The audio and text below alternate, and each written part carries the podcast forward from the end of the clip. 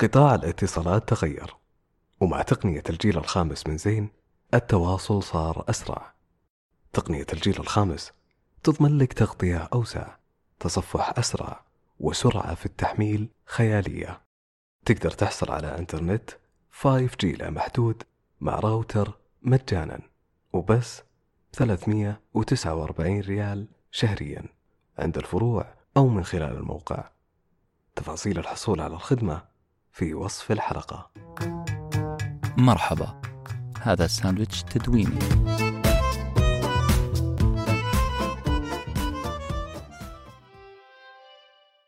انتهينا الأسبوع الماضي من الكلام عن ثلاث حيل لتقوية انضباطك تجاه الأكل وتكلمنا بتفصيل عن أول حيلة وهي التشتيت. التشتيت اللي قلنا إنه فن وإن آثاره الإيجابية عليك وعلى قراراتك المفاجئة اللي ممكن تعملها في لحظة ضعف الآن راح نكمل كلامنا عن الحيلتين الثانيتين عدم تصعيد الأمور وإيجاد البدائل. وأبدأ بقصة من الطفولة. وأنا صغير كنت أحاول أن أقفز من جدار لجدار زي عدنان في مسلسل عدنان ولينا. كنت أتدرب بقسوة كبطل فيلم كاراتي كيد. كنت مؤمن بأن الإخلاص في التمرين هو الإخلاص في عالم الهواية واقتحام عالم الاحتراف والتميز. وإلى الآن بصراحة لازلت مؤمن بهذا الشيء. كما يقول إديسون الإنجاز 10% إعداد و90% تعرق. تعب جهد انضباط التزام. الآن أصدقائي أعتقد بأنكم شعرتم بقليل من الضيق. نعم. فكلماتي اللي ذكرتها كلها مزعجة. تعب جهد انضباط. إحنا بشر في النهاية ولابد لنا أن نتوقف في محطة مرتبة لأخذ أنفاسنا.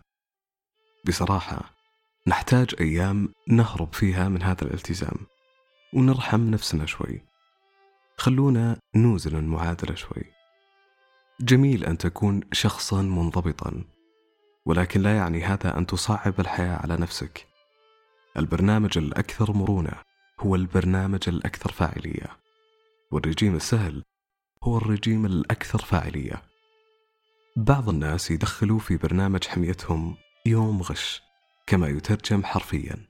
يوم تخرب فيها الدنيا وتاكل المحرمات العشر اللي ينبه عليها أي طبيب تغذية ورجيم.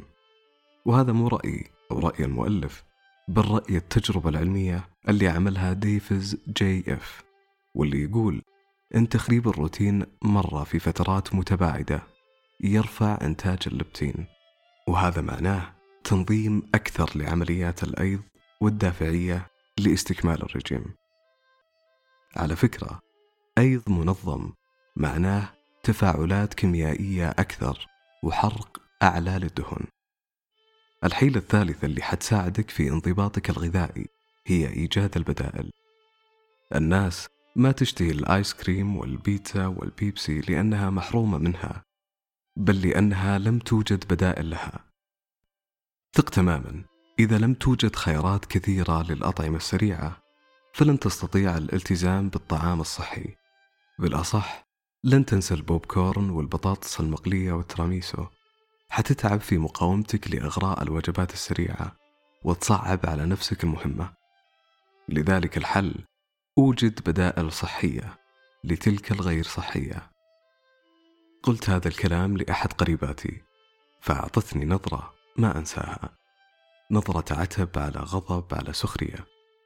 نظرتها كانت تقول يعني تبغى تفهمني إني ممكن أستبدل ال meltdown بالبروكلي المغمس في زيت الزيتون؟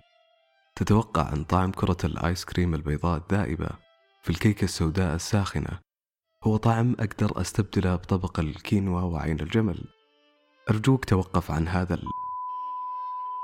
صحيح أني سكت في ذلك الموقف لكن عقلي كان يرد بكل منطق وقوة.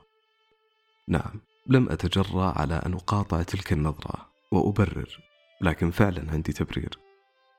ليه ننظر للأمور بمنظار الأبيض والأسود.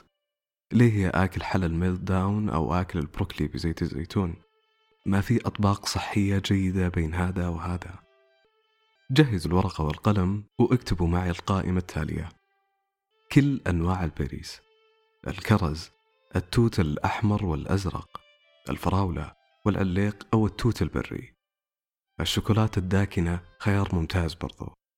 العسل يا جماعة العسل الأصلي وهل يخفى القمر؟ الخروب أو الخرنوب. طيب بلاش البدائل كمواد خام خلونا نتكلم عن الأكل الغير صحي وتحويله لأكل صحي. معلومة بسيطة. الأكل الغير صحي لم يولد شريرا ولم يكن في ذاته مؤذيا. المشكلة في المواد التي تضاف لها هذه الأكلات مكوناتها. يعني البيتزا مثلا. تقدر تحولها لأكل صحي. كيف؟